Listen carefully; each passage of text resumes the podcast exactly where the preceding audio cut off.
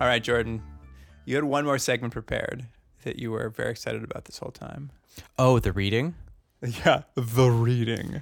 Yeah, so we had um we had talked, I think probably in the first episode Luke and I discussed if some of these shows we were planning to watch were going to have any sort of uh, fan fiction or erotic art or any sort of uh, these sort of staples that you think happen with a lot of these science fiction shows. And we really had a hard time finding stuff.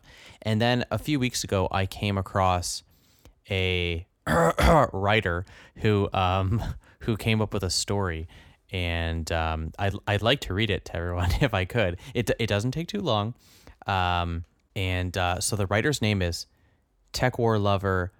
Uh, ten thousand seven hundred eighty-one. So many tech war lovers out there. yeah. Oh, author's note. This is part of my series. Read and enjoy.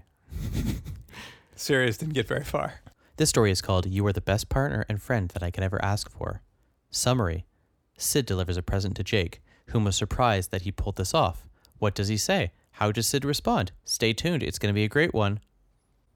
Jake Cardigan was testing out the new operating system of Cosmos Detective Agency after the last and final battle with Sonny Hokori. Bascom trusting him with this assignment, and he didn't want to screw it up. So he told his Boston friend, Walter H. Bascom, that he could handle it. It was a quiet evening, and the handsome investigator prefers it that way. Every time he is working, it's also quiet in the office. Sid Gomez, Jake's partner, came in and smiled. He loves to watch his partner doing his thing, and he kept silent as he watched his friend work. God, thank you for watching my partner and making sure he made it through the year okay without relapsing on Tek, he thought to himself. He caught Jake's attention, who smiled and waved him over. Hey, Sid, what do I owe the pleasure of you coming to the office at this time of night? The big.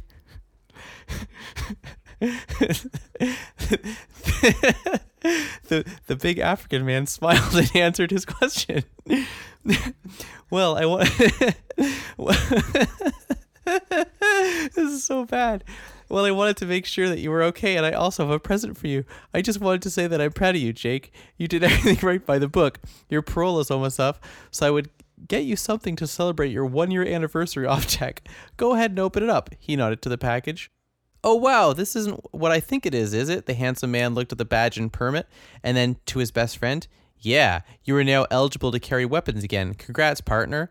Jake thanked him and said, Thanks, Sid, but I'm fine with this, he said as he showed his assigned taser weapon. How about using it for practice? The range, like we used to. Jake smiled and said, You are on. He opened the second package and gasped at the sight of the photo of his precious son, Danny Cardigan, when he was a baby. I know it killed you that you couldn't be there for Danny when he was a baby, so I went through Kate's things. I figured that she would want you to have this, Jake said with emotion in his eyes and smiling. Thanks, Sid. I mean it. Thanks for everything. You were the best partner and friend that I could ever ask for. How about some dinner? On me to celebrate? Yep, I am done here, Jake said as he shuts everything down and Sid helps him. They went out for their evening of fun. The end.